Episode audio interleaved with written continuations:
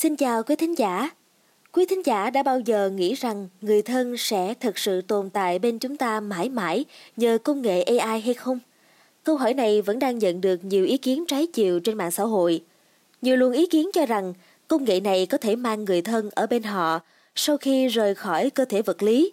Ý kiến còn lại thì cho rằng việc này lại trái với chuẩn mực của xã hội. Vậy thì điều này như thế nào? Xin mời quý vị thính giả cùng podcast Báo Tuổi Trẻ đến với chủ đề ngày hôm nay nha.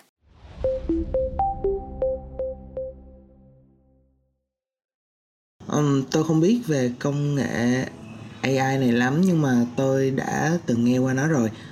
Và tôi cũng có xem qua vài clip như là thời sự này kia về sự tái hiện lại hình ảnh bằng công nghệ AI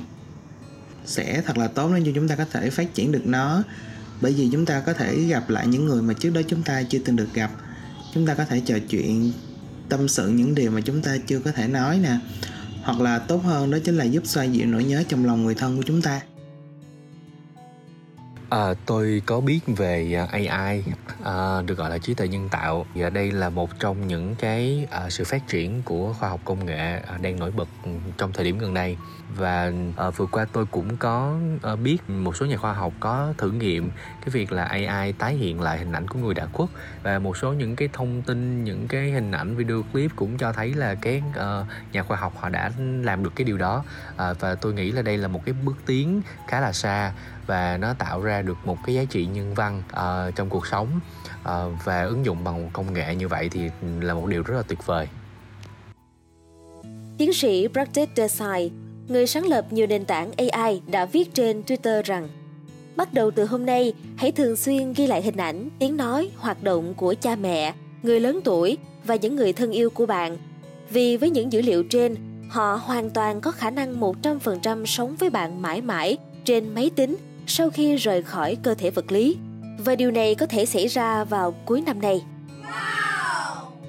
Nhưng sau khi thông tin này được đăng tải, theo đài Fox News cho biết, các chuyên gia đã có những phản ứng trái chiều về dự báo công nghệ của tiến sĩ Desai. Giám đốc điều hành blog công nghệ Media Planet,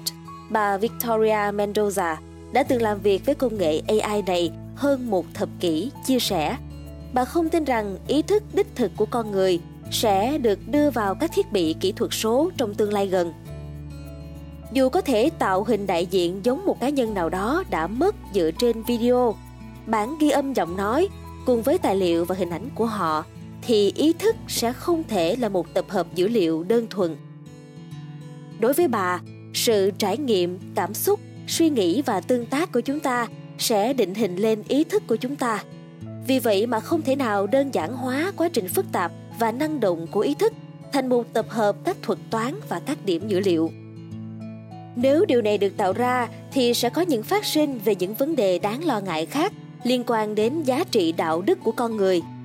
Chẳng hạn như ai sẽ sở hữu quyền đối với ý thức kỹ thuật số của một cá nhân đã qua đời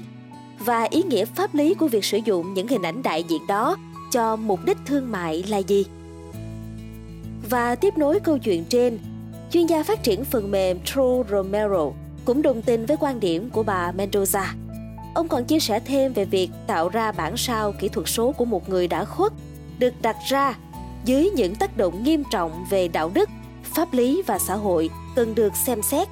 chẳng hạn như quyền riêng tư, sự đồng ý, tính xác thực và các chuẩn mực văn hóa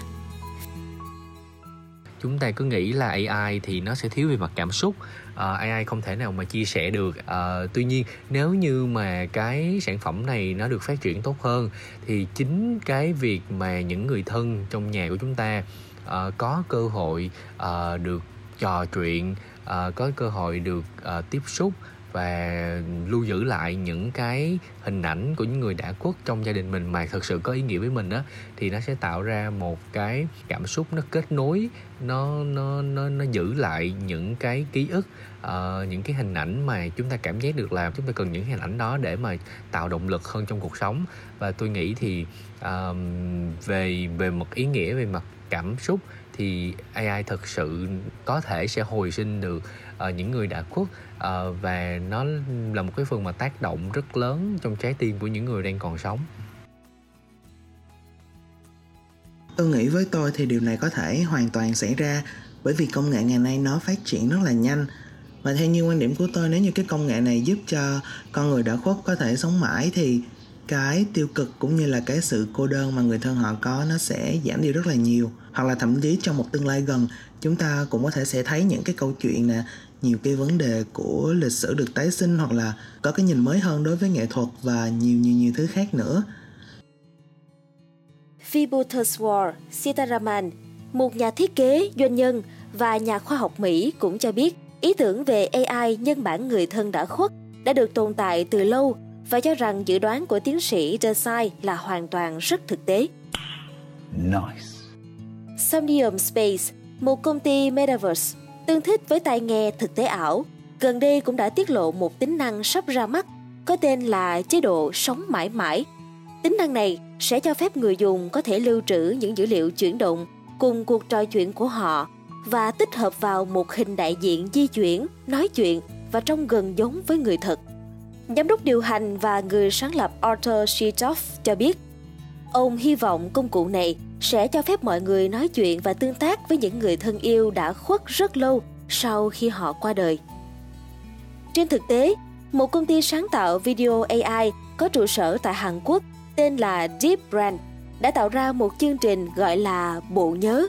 Đây là dịch vụ con người ảo sử dụng AI để tái tạo người thân quá cố của khách hàng bằng cách bắt chước mọi khía cạnh, từ vóc dáng cho đến giọng nói của họ. Và vào năm 2019, công ty Hereafter AI có trụ sở tại California, đã tạo ra ứng dụng đầu tiên cho phép gia đình và bạn bè lưu giữ ký ức về cuộc sống của người đã khuất. Cũng từ đó mà họ có thể nói chuyện với một phiên bản ảo. Biên tập viên tin tức Charlotte G của tạp chí MIT Technology Review đã sử dụng công nghệ này vào năm 2022 để tương tác kỷ niệm với cha mẹ cô và cô đã đưa ra đánh giá về công nghệ này bằng hai từ mê hoặc. Koji viết rằng, lúc đầu họ nói nghe có vẻ xa cách và nhỏ, nhưng khi chúng tôi trò chuyện với nhau, họ nói chuyện ngày càng giống chính họ hơn và họ còn kể cho tôi nghe những câu chuyện mà tôi chưa từng nghe. Họ cho tôi lời khuyên trong cuộc sống và nói với tôi nhiều điều về tuổi thơ của họ cũng như là của chính tôi vậy. Dù quan điểm của tiến sĩ Bracket Desai đã mang lại nhiều ý kiến trái chiều về mặt pháp lý lẫn đạo đức, nhưng chúng ta vẫn phải thừa nhận rằng AI đã thực sự thành công trong việc tái tạo lại hình ảnh người đã khuất và ý nghĩ được kết nối, chia sẻ với người thân thông qua hình ảnh, giọng nói ảo cũng có thể là mong ước của nhiều người trong tương lai. Chính vì vậy mà trên trà hy vọng các nhà nghiên cứu sẽ sớm đưa ra những giải pháp để giải quyết những bất cập cả về mặt pháp lý và đạo đức, giúp chúng ta có thể đạt được những ước muốn đó trong thời gian gần nhất nhé. Cảm ơn quý vị thính giả đã lắng nghe số podcast này. Đừng quên theo dõi để tiếp tục đồng hành cùng podcast Báo Tuổi Trẻ trong những số phát sóng lần sau. Xin chào tạm biệt và hẹn gặp lại!